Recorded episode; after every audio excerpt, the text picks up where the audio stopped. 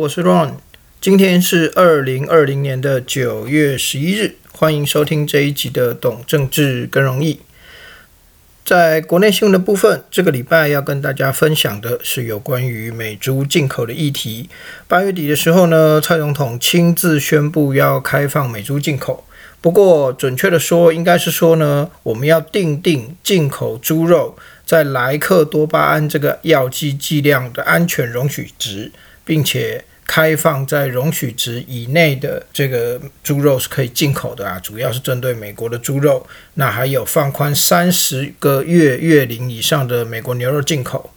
那为什么这么说呢？因为直接说开放美猪进口是不太准确的啦。因为其实早在二零零五年开始，我们就已经开放美国猪肉进口了，只是我们开放的是不允许含有莱克多巴胺的，也就是我们进口猪肉的莱克多巴胺检出量必须是零。那这一次呢，就是要调整这个检出量啊，它就是能够容许有，但是在一定的所谓安全国际的安全范围值里头。那所以呢，近二十年来，二零零五年开放以来哦，到今年为止，其实我们已经每年进口的美国猪产品并不少哦，莫约是五十万公吨之多。那大部分是冷冻肉跟杂碎，也就是就是内脏啊哦的部分。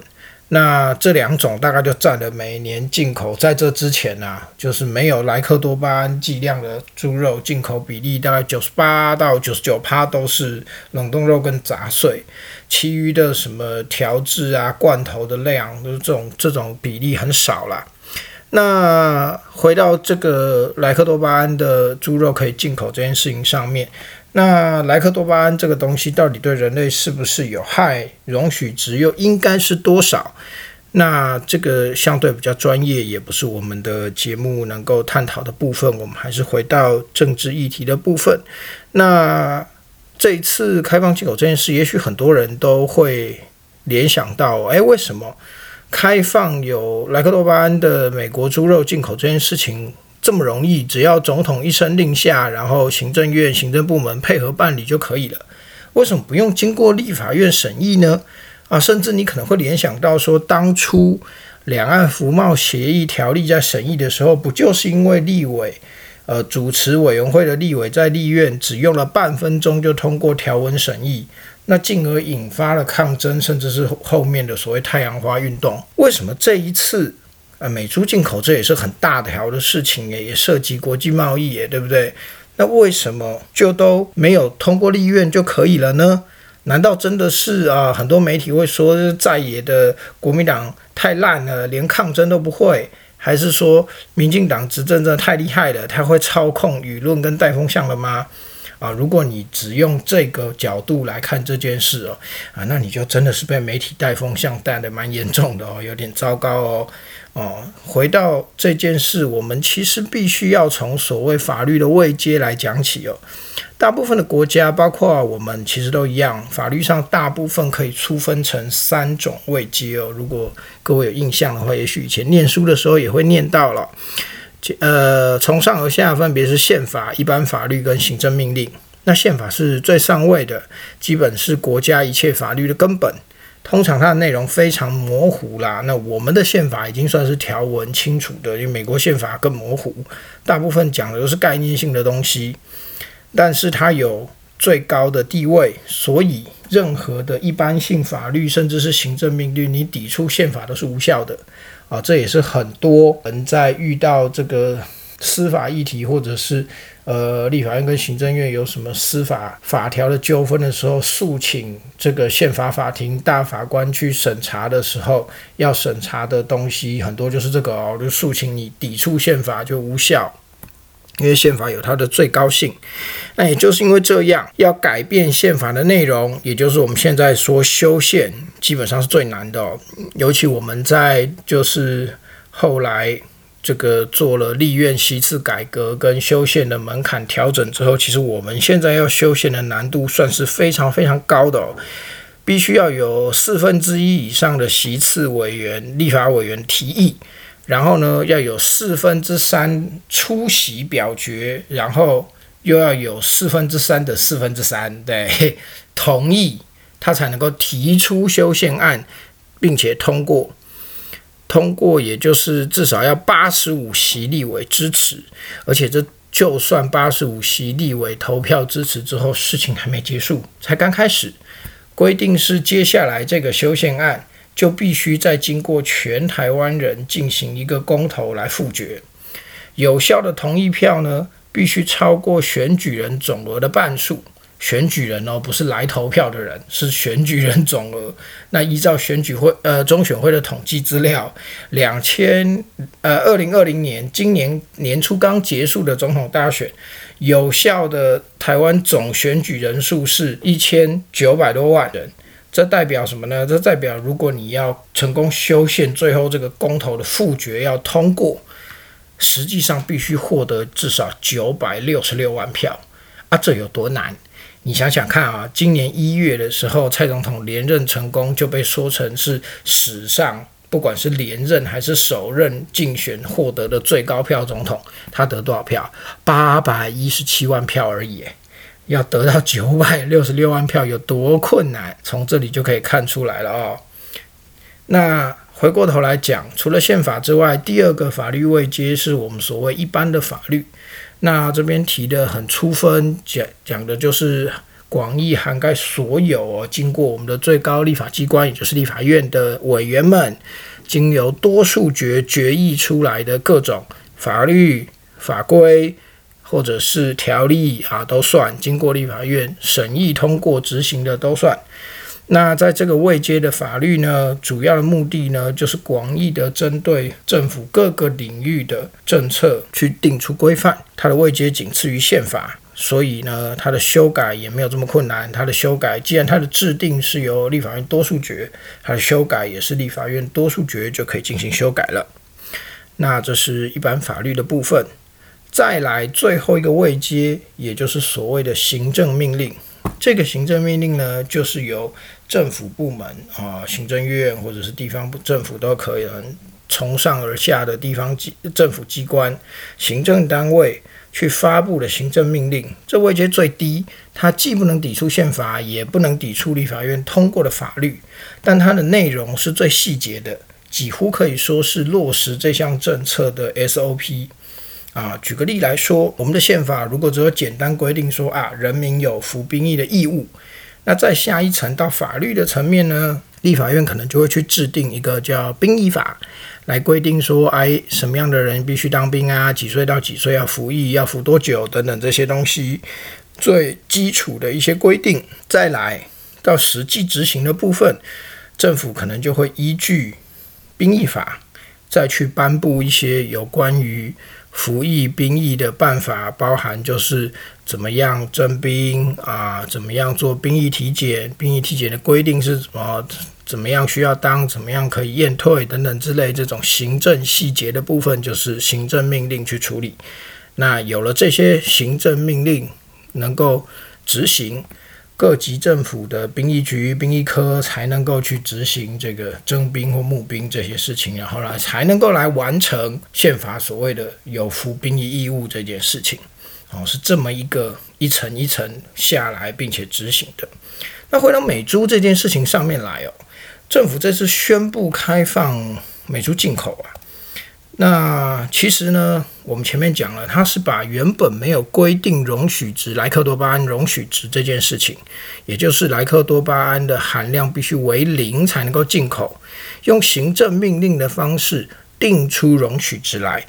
那也就是以后在容许值之内就可以进口，不一定要是零才可以进口哦。那你说这合不合法呢？诶，其实是完全合法的哦。因为早在一九七五年立法院通过的食品安全法里头，它的第十五条就规定了，啊前项的第五款、第六款，就是它前项有规定好几款，就是限制食品安全的规定。那第五款、第六款是针对农药跟用药，所以它第十五条就说了，前项针对第五款、第六款残留农药或动物用药安全的容许量。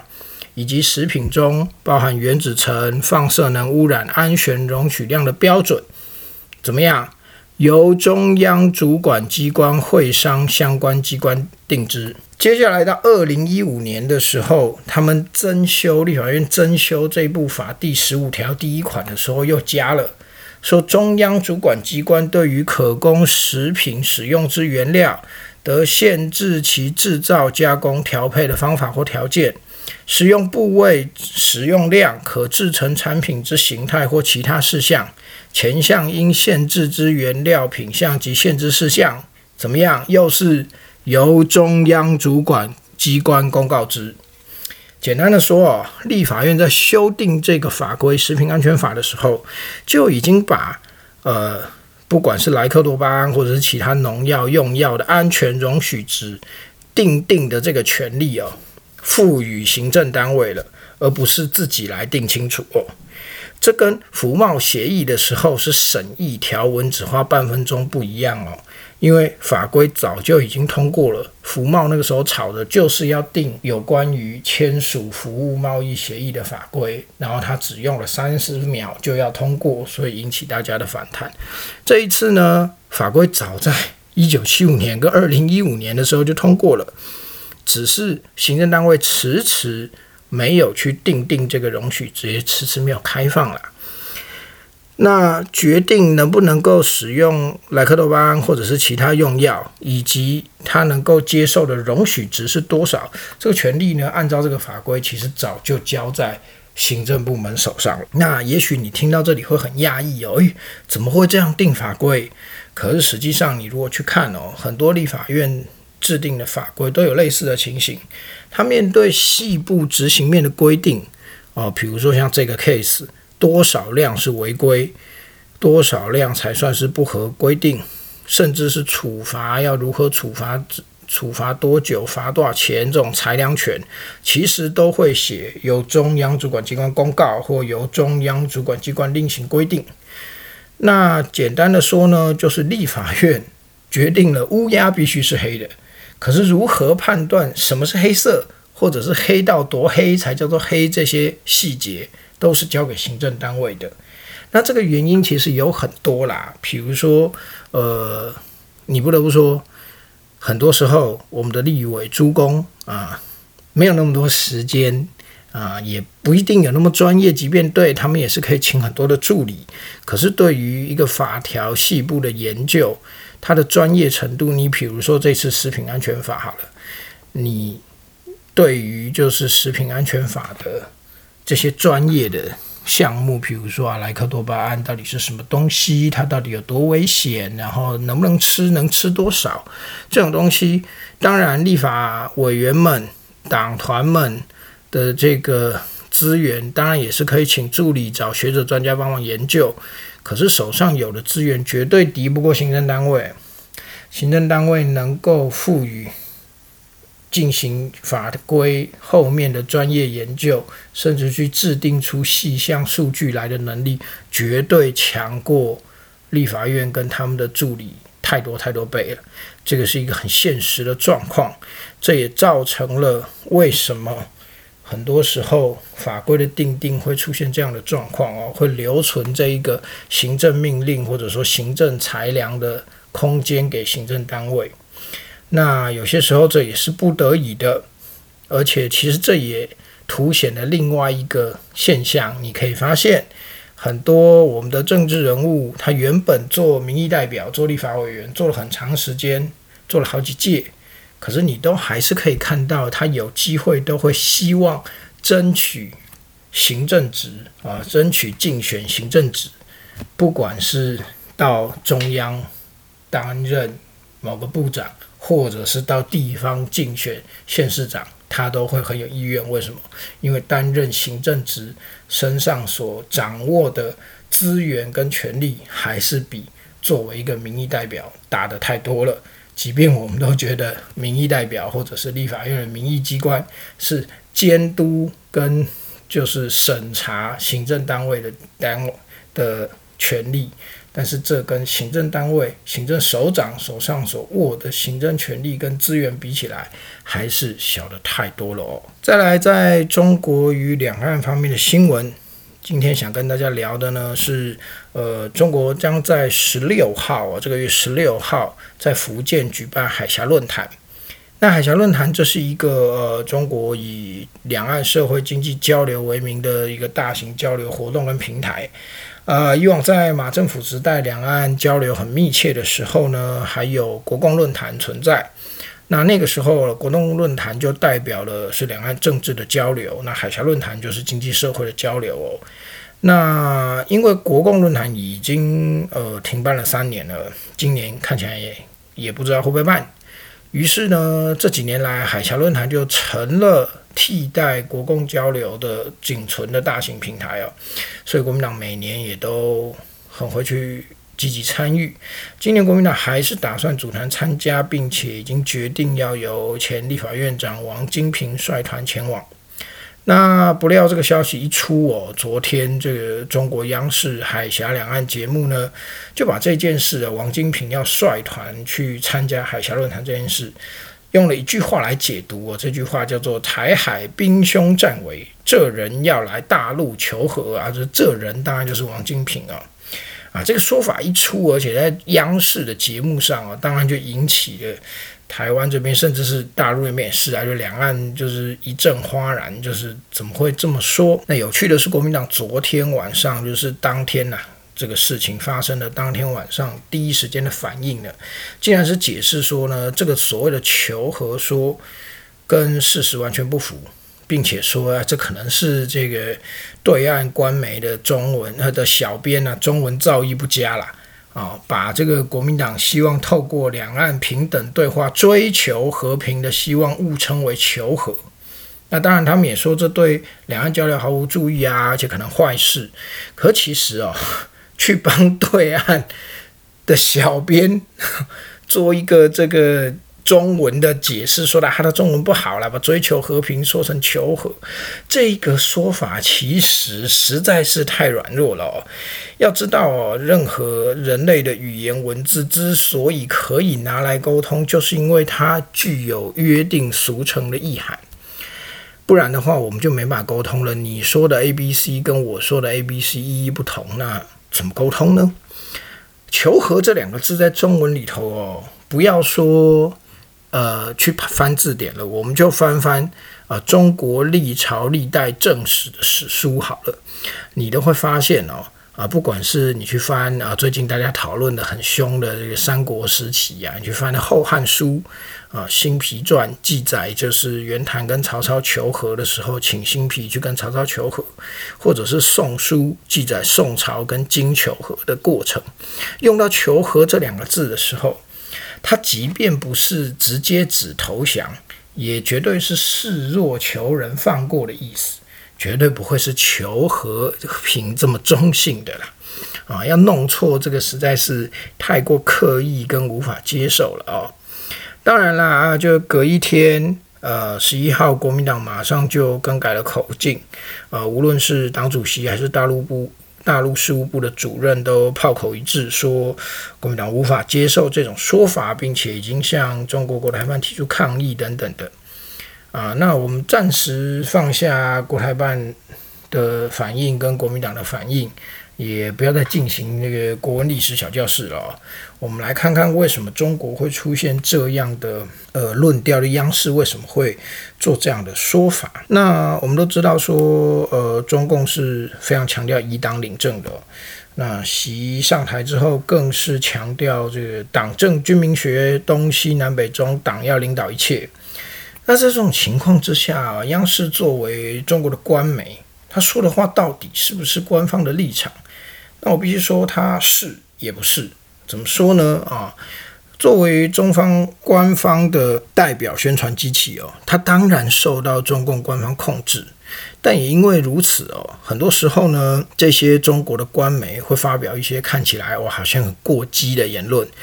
例如，可能包含这一次说王金平是去求和，或者是你常常可以看到两岸呃气氛不好的时候，《环球时报》啦，或者是什么呃报纸又在说这个不排除武力解决台湾问题这种论调都会出现在中国的媒体上。但是你可以看到同一时间哦，官方比如说诶中国的国台办还是一直在说，呃，当然他们可能也会说一些比较不好听的话，可能你看到他还是在重申啊，和平统一，和平统一，这怎么回事呢？其实简单的去分析它，它其实就是唱黑白脸的一个方式啦哦。那虽然大家都知道说这个中国的媒体也是在中国的中共的掌控之下发生的，但毕竟呢，媒体啊，它在编制上还是不直接等于中国政府。于是呢，透过媒体去放话、测测风向。或者是呢，跟唱跟政府唱黑白脸来制造一些就是呃让对方困惑的效果，自然也就成为中共不管对内或对外宣传的常见手法之一啦。它可能会用来安抚它内部高涨的民族情绪，例如说最近中印冲突的时候，虽然哎双方的外长哎有接触，然后都宣称说哎我们还是。就是希望能够和平解决这个冲突啊，跟旗舰。可你还是可以看到中国有很多媒体在报道，就是哎呀，两边这个剑拔弩张啊，然后就是解放军又这个运输了多少这个军队或者是武器到这个西部边境啊，好像一副就是要跟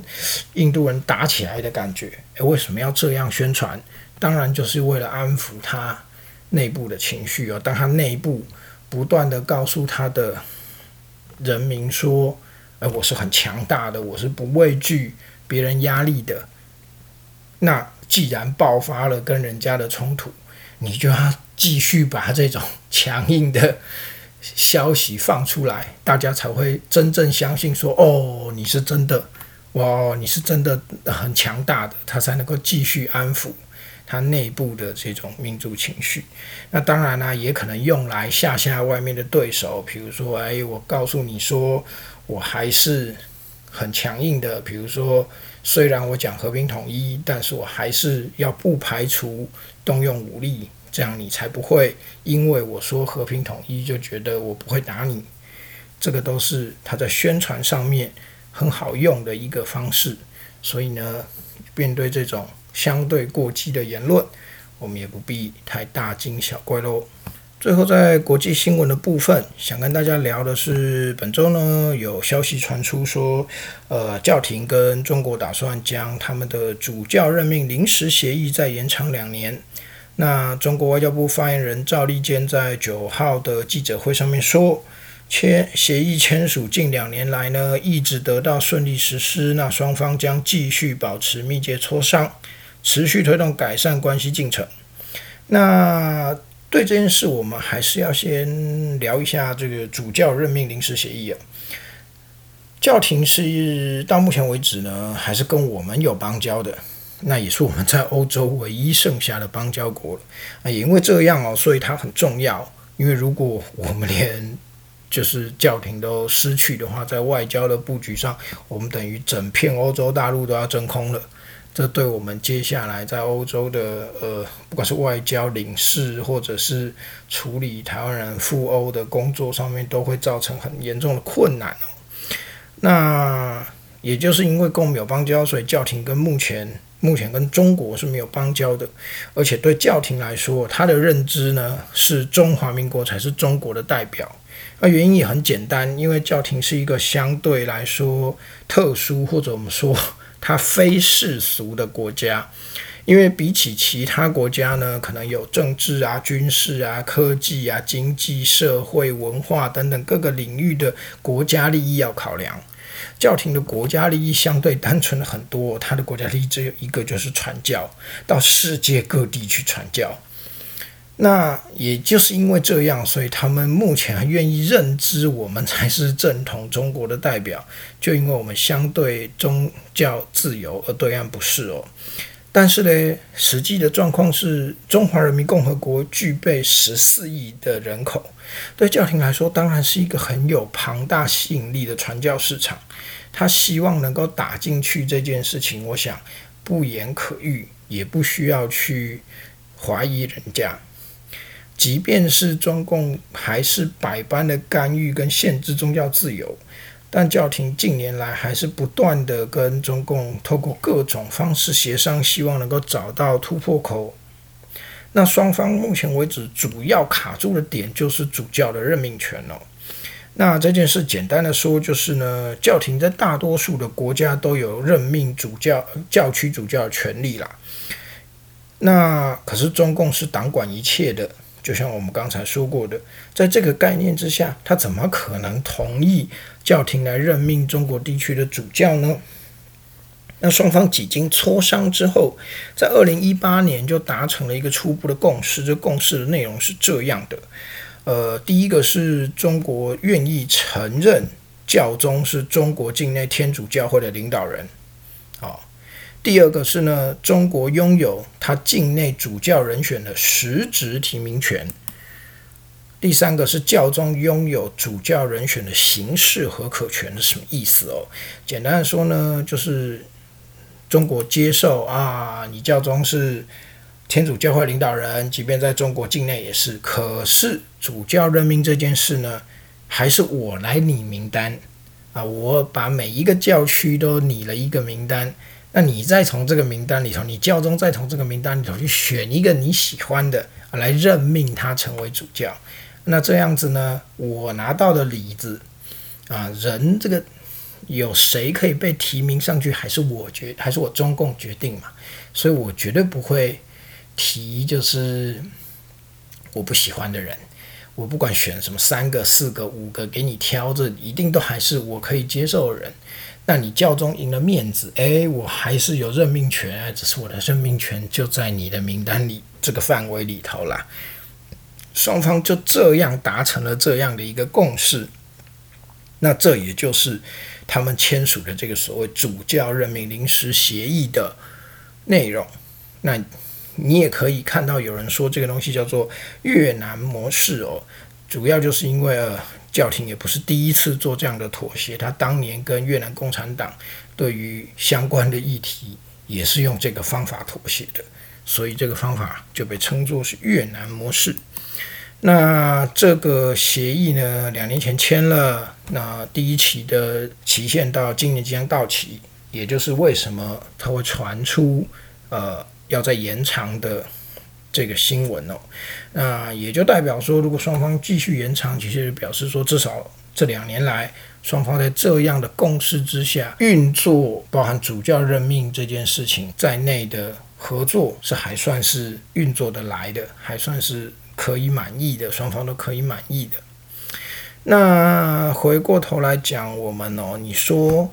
这会不会影响我们跟教廷的邦交？哎，多多少也会啊。我们前面说过了，呃，教廷跟我们持续维持邦交的最大一个原因，还是因为我们是相对宗教自由的。那可是他的他的目标一直是放在那十四亿还不自由的人口身上。啊，这真的一直是他的期望啦，这也不用去猜测，他就是这么期望的，教廷就是这么期望的。那想要去中国对这十四亿人自由传教这件事情，绝对是他的目标。可是。实际上的状况就是，虽然他跟中国不断的寻求突破口，甚至是运用这样的越南模式取得了一定的合作，但实际上呢，我会认为，只要中共不肯开放宗教自由，不肯完全交给教宗主教任命权的一天啊，你要教廷完全转向，直接跟中国建交，它就是有难度跟障碍的。但这不保证他跟我们的邦交就有多么稳固。毕竟，在他只以传教为最大目标的状况之下，那十四亿人口的吸引力绝对是比我们大的多了哦。那这还是我们必须持续关注的。也希望就是我们可以就是凭借着宗教自由这个优势。持续保持我们跟教廷的邦交，因为就像我前面说的，教廷是我们目前在欧洲唯一剩下的邦交国了。那它对我们在欧洲的这个外交领事的布局，跟台湾人到欧洲的这个方便性都有不小的影响哦。所以，我们只能持续关注，希望能够保持下去。以上就是今天的节目，希望你会喜欢。我们下个礼拜见喽，拜拜。